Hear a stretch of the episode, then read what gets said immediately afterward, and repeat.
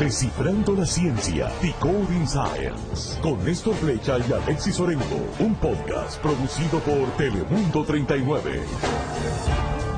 Y de esta forma iniciamos otro episodio de Descifrando la Ciencia. Un gusto que esté con nosotros. Hoy me acompaña Samantha Rodríguez. Samantha. Hola, ¿qué tal Alexis? Muchas gracias por invitarme nuevamente a este podcast. Y vamos a tratar un tema sumamente interesante, ya lo veníamos hablando. Hoy vamos a tratar eh, la viruela del mono. Vamos a hablar sobre este tipo de virus y para eso nos acompaña obviamente una experta en el tema. Así es, y es que esto se ha estado hablando muchísimo, ¿verdad? Durante estas últimas semanas, durante estos últimos meses.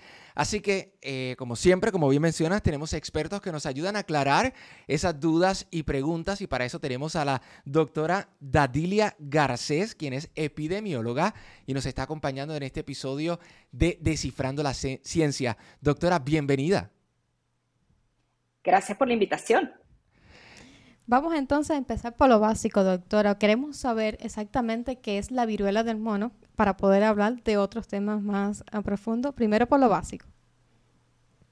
Mira, la viruela del mono es un virus que se encuentra de forma natural en animales como monos, por eso su nombre, o roedores, pero sobre todo en la región de África Central y el oeste de África.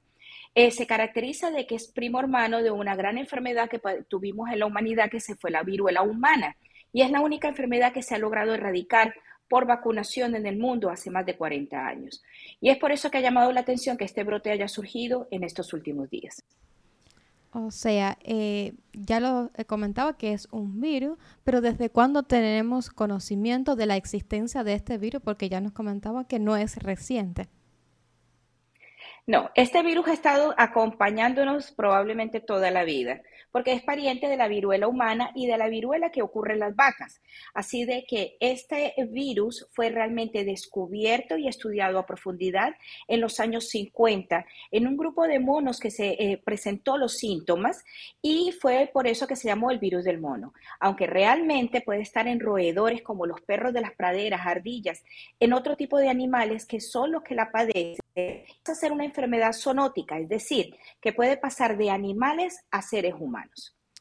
Y ya mencionaba eh, África, ¿verdad? Algunas zonas en África en particular donde posiblemente eh, inició todo. ¿Es allí donde está la teoría de que se pudo haber originado o que se pudo haber eh, habido esos primeros contactos? Sí, en estos momentos lo que se está estudiando es de que esta es una enfermedad endémica en África. Son pocas personas las que lo padecen, pero sí la padecen porque tienen un contacto más cercano con los animales que mencioné anteriormente. Y se está hablando de que el origen de lo que estamos viendo actualmente pudo haber ocurrido en África a través de personas que viajaron a la región, estuvieron en contacto con un animal infectado o inclusive con una persona infectada y es lo que ha llevado a que este brote se haya presentado. Y eh, en épocas, ¿verdad? Porque sabemos que durante estas últimas semanas, estos últimos meses, se ha estado hablando un poquito más acerca de la viruela del mono. ¿Cómo se pudieron haber dado estos primeros contagios? O sea, ¿cómo se, se, pasa del animal a la persona o se pasa de persona a persona? ¿Cómo es ese contagio? El contagio puede ocurrir de varias maneras. Para que pase del animal al, al, ser humano, obviamente tiene que haber un contacto cercano, es decir, que la persona haya manipulado un animal ya sea sus secreciones, saliva, eh, que haya sido las lesiones que haya tocado, ya sea que estén en vesícula o que sean las purulentas, que la secreción la, hayan tenido en contacto con la persona. También se ha hablado de lo que se llama de relaciones sexuales, pero ya eso estamos hablando de persona a persona que es alta incidencia. Pero la enfermedad generalmente se ubica en, y personas la, sufren en África, pero es muy baja la tasa de frecuencia de esta enfermedad, inclusive en la misma África. Ciertas épocas o en ciertos años hay unos brotes más altos que otros, pero esta es la primera vez que se ve tanto número de casos fuera del continente africano y es lo que ha llamado la atención. Así que se continúa investigando, se están eh, posiblemente relacionando fiestas que eh, ocurrieron en las Islas Canarias, festivales que quedan en el continente africano, pero pertenece a España y que probablemente de esta manera fue que salió del continente africano hacia el continente europeo. Es como buscando al paciente número cero para ver cómo se comenzó la transmisión de este nuevo brote. ¿Y cuáles serían en general los síntomas de este tipo de virus? Este tipo de, el, eh, sí, en los seres humanos y en los animales se comporta de manera muy parecida. los síntomas serían inicialmente malestar general, como cuando tenemos un resfriado común, eh, inflamación en los ganglios, que es algo que eh, los pacientes comentan mucho, que le duelen mucho los ganglios linfáticos, están inflamados. Se presenta la fiebre. ¿Y por qué se llama que es también una enfermedad eruptiva? Porque produce una erupción en la piel y cuando se presenta esta erupción comienza en cara, que comienza inicialmente con la fiebre. Apenas tienes la fiebre, empieza la erupción, comienza en cara, va bajando al resto del cuerpo, pero lo más característico es de que hay lesiones en las palmas de las manos y en la suela de los pies. Y así es que se empieza a presentar la enfermedad. Y yo creo, ¿verdad? Que, obviamente sé que no es lo mismo, pero el coronavirus o el COVID, eh, se hablaban de unos síntomas principales, ¿no? Y obviamente cada persona tenía como que, no, a mí no me dio eso, a mí lo que me dio fueron estos síntomas. La viruela del mono también se puede comportar de esa forma. Puede ser que a algunas personas no les salgan los brotes en la piel y a otras sí, o estos son, estamos hablando que es para todos los que tienen ese contagio, tienen esos síntomas? Tenemos que destacar algo importante y es número uno que son dos virus completamente diferentes. El virus del coronavirus es un virus de ARN que es una sola cadena, ¿ok? Es como si viéramos el, cierre de, una de una chaqueta, de una chamarra, nada más sería un lado de ese. Y es más fácil de que se multiplique y que sean diferentes, por eso los síntomas varían. Ahora, el virus de eh, la viruela del mono es el cierre completo o el, de, la, chaqueta que necesitan los dos lados, es decir, es un poco más pesado y es mucho más complejo para poder tener mutaciones. Así que los síntomas son clásicos y característicos y generalmente el diagnóstico es más clínico inclusive que de laboratorio. Mira qué interesante eso. Al final sería, la prueba clara es el tipo de lesión que le sale a la persona en, la etapa que va desarrollando el virus. La característica es de que la lesión va de un, eh, una erupción generalizada, pasa a vesícula y después pasa a una pústula, se llenan de pus y empiezan a romperse. Y esto contamina las superficies. Es por eso de que también las personas que toquen las superficies con este tipo de, secreciones tienen el riesgo de infectarse también por la enfermedad. Aquí me surgen dos preguntas, eh, quizás la pudiéramos tocar por partes. La primera es, usted mencionó eh, la diferencia entre el, virus de coronavirus y, la y el virus de la viruela del mono, que, tienen unas características muy diferentes. ¿Es entonces basado en eso que usted explicó? Eh, que es más difícil que puedan haber variantes de la viruela del mono o eso no tiene nada que ver y pueden haber variantes de la viruela del mono? Pueden haber variantes de la viruela del mono. Lo que pasa es que el periodo para que estas variantes ocurran no es tan rápido como el de coronavirus porque es una sola cadena. ¿Ok? El, virus del, mono, de la viruela del mono, son dos cadenas y esto implica una mayor organización para poderse multiplicarse y cambiar sin que se pierda su estructura. El otro es mucho más sencillo y por eso es que puede cambiar de una manera mucho más rápida. Y es por eso que hemos visto tantas variantes y subvariantes en dos años. La viruela del mono no se ha modificado y eso fue una de las cosas que llamó la atención, que su estructura sigue siendo la misma. Así que se está vinculando más en nuestros comportamientos de, como seres humanos de movilizaciones y de comportamiento íntimo a cómo se ha logrado a que salga del continente africano. Es lo que se está utilizando más eh, como teoría, más del hecho de que el virus haya cambiado. Y la perfecta explicación. Y la segunda pregunta que tengo es con respecto a la transmisión de este virus. Usted mencionó de que obviamente eh, salen, eh, es muy característico ver estas bronchitas o estas erupciones en la piel. Entonces estamos hablando de que es, el contagio puede ser más fácil porque tenemos esas secreciones más expuestas o me equivoco? Cuando hablamos de contagio hay que tomar varias características. Uno, que es tan susceptible es la persona que se pueda enfermar. Y dos, qué tan poderoso o qué, capacidad o qué agresividad tiene el virus en estos momentos. ¿Qué es lo que ocurre con la viruela del mono? Para darte un ejemplo con las mismas eruptivas. La viruela del mono tiene la capacidad de transmisión de uno a uno. Es decir, una persona infectada solo puede llegar a, a infectar a una persona. Para compararte con otra enfermedad eruptiva, el sarampión, una persona enferma de sarampión puede llegar a contaminar o a contagiar hasta 15 personas. Así de que la tasa de contagio es muy baja. ¿Qué es lo que se requiere? Un contacto muy cercano, que haya besos con las secreciones de la saliva, por eso también se protegen mucho los ojos, con las lesiones que ocurren en piel que expliqué anteriormente y que estas secreciones caigan en superficie y uno tenga contacto con ellas. Pero la, eh, la capacidad de transmisión realmente no es tan alta como en otras enfermedades. Eso es en cierta forma una excelente noticia. Y hablando de capacidad, ¿qué ¿cuál es la capacidad o la letalidad de este virus? Si tiene alguna, ¿cómo se desarrolla? ¿En qué periodos de incubación? ¿Cuánto tiempo una persona puede tener este virus? ¿Y qué tiempo puede estar transmitiendo a otra persona? Excelente pregunta. Este virus tiene la característica que puede ser del periodo de incubación de 3 días a 21 días. Es por eso que Bélgica decidió que las personas que hayan tenido contacto con un caso positivo tienen que estar en cuarentena por 21 días para evitar la propagación a otras personas, a pesar de que la tasa de contagio es muy baja. Eh, ¿Cuáles son las posibles complicaciones? Generalmente es una enfermedad que se desarrolla, eh, tiene un desarrollo, una historia natural muy benigno. No es como la viruela humana que tendría a ser muy letal. La tasa de letalidad tiende a ser baja. Sin embargo, siempre existen poblaciones de riesgo, tales como niños pequeños, sobre todo infantes, adultos mayores, mujeres embarazadas, personas que tienen el sistema inmune comprometido ya sea por enfermedades o sea por tratamientos, pacientes con cáncer, pacientes con trasplantes, pasan a ser grupos de riesgo porque la respuesta inmune no es la misma. Generalmente la letalidad no es muy alta, puede ir de un 4% en la población general, pero en población de alto riesgo puede llegar hasta un 20% y eso es lo que no queremos, que esta población realmente quede expuesta a este virus.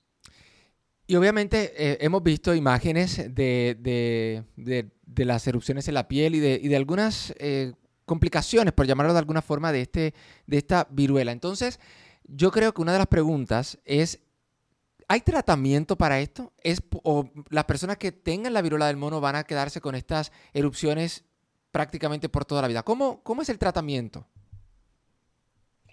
Aquí la primera recomendación siempre al paciente es de evitar eh, rascarse las lesiones, porque las lesiones tienden a dejar marcas. Y sobre todo cuando la erupción es muy florida, que es en todo el cuerpo y sobre todo en cara, tiende a dejar marcas muy profundas en la piel. Así que la primera recomendación es tratar de que el paciente no se rasque. Segundo, se aísla el paciente para evitar que siga contagiando.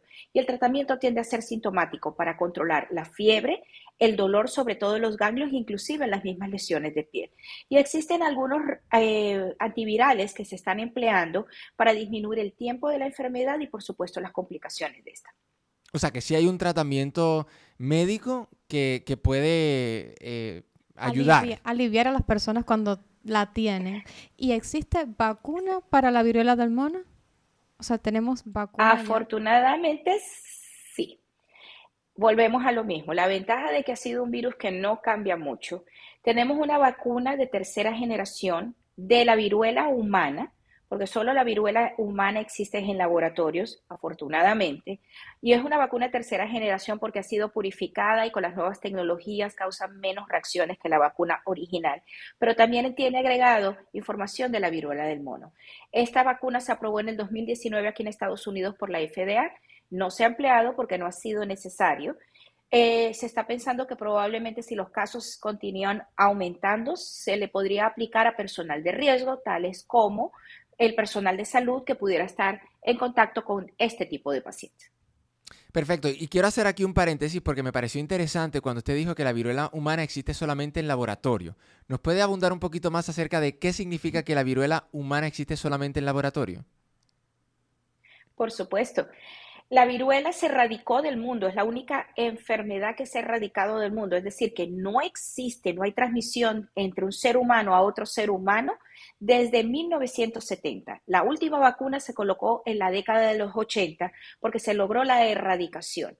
Es decir, ya ese virus no circula salvajemente de una manera que pueda transmitirse de persona a persona. Se tomó la previsión de mantenerlo en laboratorio para continuar con investigaciones y en caso de que la inmunidad colectiva empezara a bajar, porque estamos hablando de 40 años, muchas personas ya no tienen esa vacuna. Probablemente nuestra, nuestra querida Samantha no la tiene porque es una de las más jóvenes jóvenes. Yo sí la tengo, ¿ok? Pero sí, probablemente. Así de que esto lleva a que la inmunidad en algún momento se pierda y el virus salvaje pueda volver a circular. Pero ya se tienen estos virus en laboratorios y se tienen en lugares muy estrictos. Así que en resumen es prácticamente como una reserva, es decir, si pasará algo, ya los científicos saben, mire, esto está aquí de reserva, vamos a trabajarlo y podemos, ya tenemos prácticamente un gran paso adelantado y no tenemos que comenzar desde cero la investigación y obviamente, tal y como dice la doctora, incluso ha ayudado a eh, pues eh, ayudar en, lo que es la viruela del mono, porque ahora esa vacuna tiene información sobre, eh, la, o sea, la, vacuna de la viruela tiene información sobre la viruela del mono. Entonces, en Estados Unidos hoy en, y en Latinoamérica, en las diferentes partes, nos tenemos que preocupar acerca de los, de los casos, de los aumentos en estos casos. Hasta este momento no. Si, si nos damos cuenta, eh, ¿Qué es lo que ha ocurrido desde que aprendimos algo del COVID-19? Y fue de que los países están compartiendo su enfermedad cuando surgen enfermedades que no son típicas del lugar. Y ese fue el caso de Inglaterra y de España que anunciaron que estaban presentando estos casos cuando no son normales. En África siempre han existido una enfermedad endémica. Así de que la comunicación mejoró. ¿Qué es lo que tenemos que estar? Es muy vigilantes. Si estamos en contacto con personas de que han tenido viajes cercanos a África y tienen las manifestaciones clínicas, aislarlos, comunicarnos con el médico y hacer nosotros cuarentena. Afortunadamente no es una enfermedad con una alta letalidad y no se ha visto que haya una explosión de casos. Tenemos menos de 200 casos a este momento en el mundo y en Estados Unidos tenemos menos de 12 hasta el día de hoy. Qué bien, qué interesante. Entonces, eh, si uno tiene un viaje planificado, por ejemplo, para algunos de estos lugares que, que, hay más casos que en Estados Unidos, digamos, por ejemplo, África, las personas deben cancelar algún viaje o deben tener alguna vacuna para ir? Cuando regresen tienen que hacer algo en particular? No, en lo que tenemos que estar es muy vigilantes y es lo que siempre hemos reforzado y que en estos dos años de pandemia, las medidas básicas de higiene nos protegen muchísimo. Esto implica que si vas a hacer un viaje a África Central, por ejemplo, a la República Democrática del Congo, que es uno de los lugares donde más casos hay en el mundo de forma endémica, eh, saber dónde están presentes, en qué parte del país, si va a estar en la región donde tú estás, si vas a estar en contacto con esas personas, evitar eh, los besos, evitar el contacto íntimo, el distanciamiento social un poco y tu lavado frecuente de manos. Con las medidas básicas estás bastante protegido. En caso de que regreses y después de 21 días empieces a presentar algún síntoma de los que ya mencionamos, acude a tu médico de inmediato a proceder al aislamiento y tus contactos serán avisados y de esta manera se evita que se esparce un brote. Pero en estos momentos no es necesario tomar mayores medidas de las que estás tomando, estamos tomando hasta ahora. Es decir, que si, por ejemplo, eh, una persona regresó de, uno de estos lugares, no tiene que ir a un laboratorio a hacerse alguna prueba ni nada en particular. no, en, este estos momentos no, se, no se... No estamos bajo banderas rojas ni nada, simplemente estar atentos y sobre todo cuando hacemos viajes quiénes son nuestros contactos por si acaso en un tiempo tenemos algún síntoma que no, se, no, ser un, que no sea un problema. Y volviendo a una pregunta que, que a mí me causa curiosidad, los virus tienen eh, varios síntomas en común, casi todos dan malestar, fiebre, algunos tienen algún tipo de erupción y brote. La viruela del mono podría eh, compararse o tener síntomas similares a otro tipo de virus en cuanto a sus lesiones, que es lo más significativo o no? ¿O es muy particular este tipo? Generalmente las personas tienden a confundirlo inicialmente con la varicela, que en mi país de crianza le dicen la lechina, eh, aquí le dicen el chicken pox, cuando empiezan las vesículas. Pero lo más característico es de que con el chicken pox o con la varicela, las vesículas nunca llegan a las palmas de las manos, nunca, ni a las suelas de los pies. En cambio, con la viruela del mono llegan a ese lugar y tienden a ser un poco más grandes. Así de que es lo único que pudiera dar la diferencia. ¿Cuál es la otra ventaja? Que en países como nosotros aquí en Estados Unidos existe una prueba de PCR muy específica para la viruela del mono. Y es por eso que el Centro de Control de Enfermedades estableció que cualquier caso sospechoso hay que hacerle la prueba para hacer la confirmación y empezar a informarle a los contactos para que los, se coloquen en cuarentena. Tengo una pregunta, no sé si esa pregunta me la pueda contestar, pero igual la, la, voy a hacer. Eh, me mencionó, ¿verdad?, que el nombre de la viruela del mono viene porque sale originalmente de estos, de estos animales. En Estados Unidos se han detectado casos en los monos de esta viruela o, han sido simplemente en, en humanos? Hasta ahora los casos han sido en humanos, no hemos tenido una enfermedad zoonótica aquí en Estados Unidos. Sin embargo, en 1973 hubo un brote con 46 personas infectadas y el animal que se vinculó fueron los perritos de las praderas.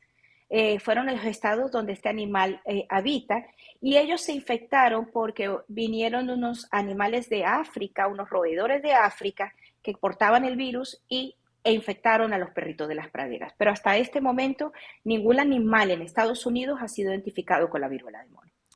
Qué interesante, ¿verdad? Y, que obviamente eh, para que ustedes vean lo conectado que estamos en el mundo, ¿verdad? De que una enfermedad que se cree que se originó en África a través de unos animales que llegaron a Estados Unidos y que de allí hubo un contacto prácticamente con los seres humanos. Pero nuevamente esto fue eh, hace mucho tiempo, este no es el caso necesariamente en esta ocasión, porque actualmente se vincula de una persona que posiblemente estuvo de viaje en, uno de estos lugares y que pues vino con el, con el, con el contagio. No, yo creo que del caso de la viruela del mono, del caso del COVID, tenemos que tener claro que con con el tema de la globalización y cómo estamos viajando de un lugar a otro, lo fácil que cualquier tipo de virus se puede expandir. Así que las medidas de higiene en todos los viajes deben ser necesarias por cualquier cosa y no es la excepción la viruela del mono y el COVID, que es el que más tenemos ahora mismo en la mente. Yo creo que muchas personas, ¿verdad? Porque obviamente cuando sale una enfermedad nueva y que obviamente se ven las imágenes y que, y que se habla de que se puede contagiar, lo primero que nos viene a la mente es lo que pasó al principio del COVID, ¿no? Que eso era algo que estaba pasando muy lejos y que se iba a tener el control, luego nos encerraron, luego estuvimos dos años en este proceso y muchas personas rápido dicen, otra vez vamos a volver a iniciar este proceso. Esto muy lejos de que pueda volver a ocurrir. Mira, son dos virus completamente diferentes. ¿Qué es lo que está ocurriendo? El COVID-19 es un virus respiratorio. Su vía de contagio es por vía de transmisión respiratoria. Así de que el comportamiento es completamente diferente. Lo que yo siempre le digo a las personas es cada 100 años la humanidad pasa una pandemia. Colócale el nombre que tú quieras. Ya nosotros cumplimos nuestra tarea de pandemia, se llamaba COVID-19. Estas son enfermedades emergentes o reemergentes, algunas de ellas, pero que están saliéndose de sus lugares por lo que tú has establecido. Nos movilizamos de una manera más rápida, así como la comunicación y la mala información lamentablemente también viaja a la misma velocidad. Pero esto es un llamado también a la atención a las personas no se coloquen bravos, no se disgusten cuando las personas en los aeropuertos te dicen tienes que botar la frutica, tienes que botar el, no puedes viajar con un gusanito, porque llevamos las enfermedades nosotros mismos con nuestros comportamientos o creyendo que nos estamos llevando un recuerdo o un souvenir de un lugar. Así como se enferman los animales, se enferman las plantas.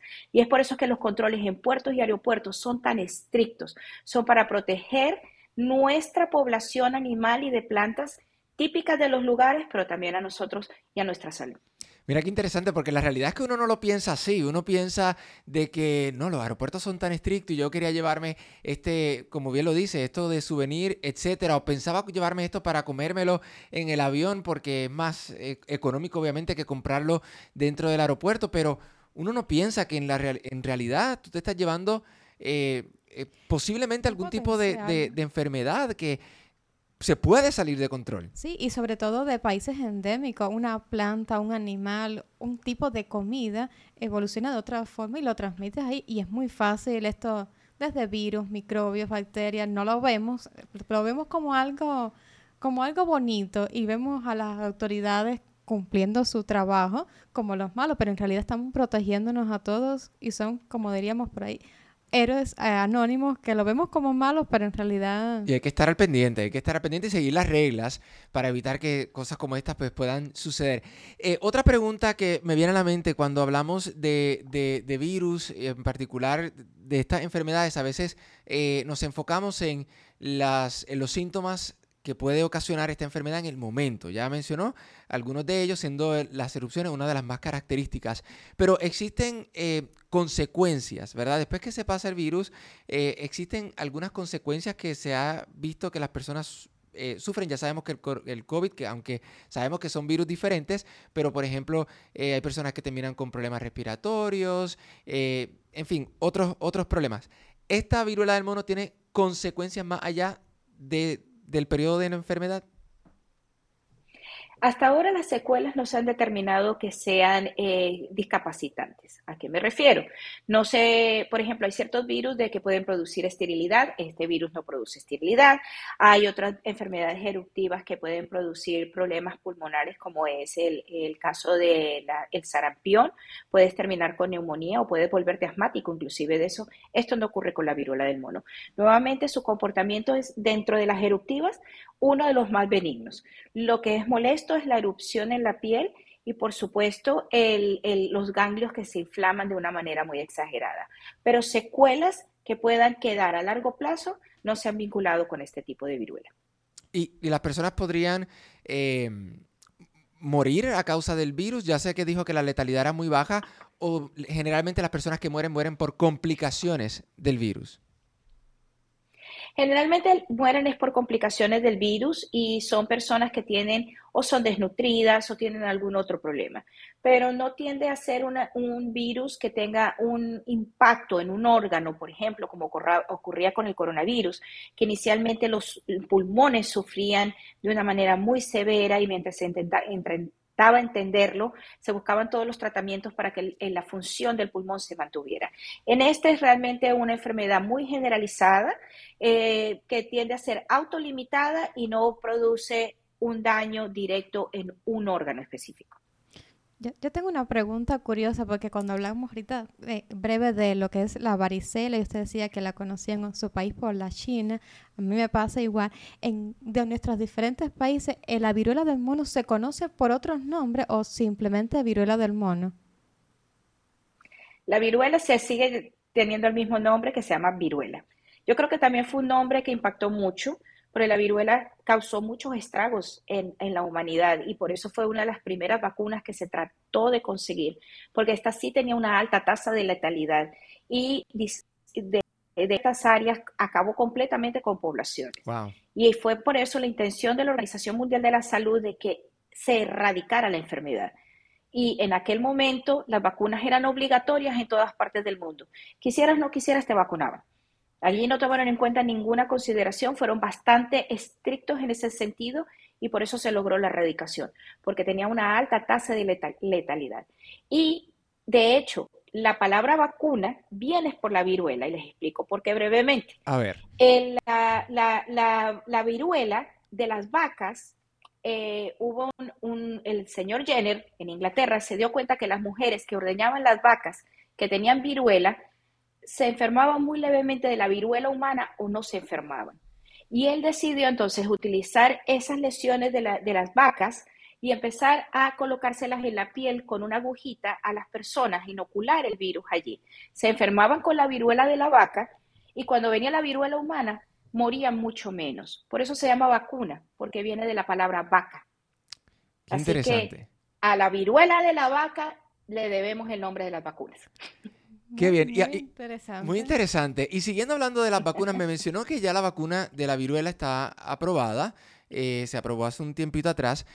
Em, ¿Las personas pueden ir a ponerse esa vacuna si quieren? ¿O son este, los doctores quienes dicen, no, hay que ponerse esta vacuna? ¿Cómo funciona el término de la vacuna? Esta vacuna no es una vacuna eh, de régimen obligatorio. Me explico. Por ejemplo, para nosotros las personas adultas eh, se nos recomienda el tétano, que si la vacuna de o de la varicela zoster, esas son vacunas que ya están al público. Esta vacuna no está disponible al público porque no se ha visto la necesidad de implementarla para este uso. Está reservada. Por eso es que planteé inicialmente de que probablemente si el número de casos empieza a aumentar de una manera muy alta, se podría administrar solo el personal de salud y se indicaría directamente a ellos. En estos momentos, esta no es una vacuna que esté disponible para el público. Qué interesante. Yo creo que hemos aprendido muchísimo, Samantha, eh, y, saber, ¿verdad?, que ya hay unos científicos que han eh, adelantado el paso, ¿no? Y que ya tienen esas vacunas listas para el caso de ser necesaria. Eh, pues eso, pues. y, el tema de no asustarnos tanto, de que no es un virus letal, solamente estar precavidos como para todo tipo de enfermedad, en todo tipo de viaje, que los virus nos enseñan que las normas de higiene son la principal herramienta que tenemos para evitar un contagio propiamente de esto. Así es. Y yo creo que hemos eh, contestado muchas de las preguntas que nuestra audiencia pudiera tener acerca de esta viruela, eh, porque para muchos, y tengo que decir que me incluyo, fue eh, nuevo escuchar acerca de, de esta viruela, pero poder contestar esas preguntas para nuestra audiencia ha sido sumamente importante. Y como siempre decimos, si usted tiene alguna duda, usted tiene alguna pregunta, vaya donde su médico y consulte sobre su médico, ¿verdad? Sobre lo que usted entiende y, aclare esas dudas. No vaya a internet a leer cualquier tipo de información que usted no sabe quién la escribió y cómo se está difundiendo, cuáles son las intenciones de esa información, sino mire, usted vaya sobre un profesional de la salud, que son los que saben acerca de estos temas. Doctora, muchísimas gracias por sacar de su valioso tiempo para contestar nuestras preguntas de una forma muy sencilla que todos yo creo que pudimos entender. Exactamente. Hoy estuvimos entonces descifrando otro tema sumamente interesante para nuestra población. Esta vez hablamos de la viruela del mono. Muchas gracias por acompañarnos y esperemos que nos acompañe en otro tema de Descifrando la Ciencia. Así es, usted recuerde que nos puede escuchar en nuestras diferentes eh, plataformas. Nos puede ver en la plataforma de telemundo39.com, en la aplicación de Telemundo 39 en Roku, eh, Fire TV y Apple TV. También nos puede ver en la aplicación móvil de Telemundo 39 y si prefiere escucharnos, lo puede hacer a través de su plataforma de podcast favorito. Hoy estuvimos descifrando la ciencia de la viruela del mono y usted recuerde que siempre hay un tema para descifrar. Gracias por escuchar Descifrando la Ciencia, Decoding Science, un podcast producido por Telemundo 39.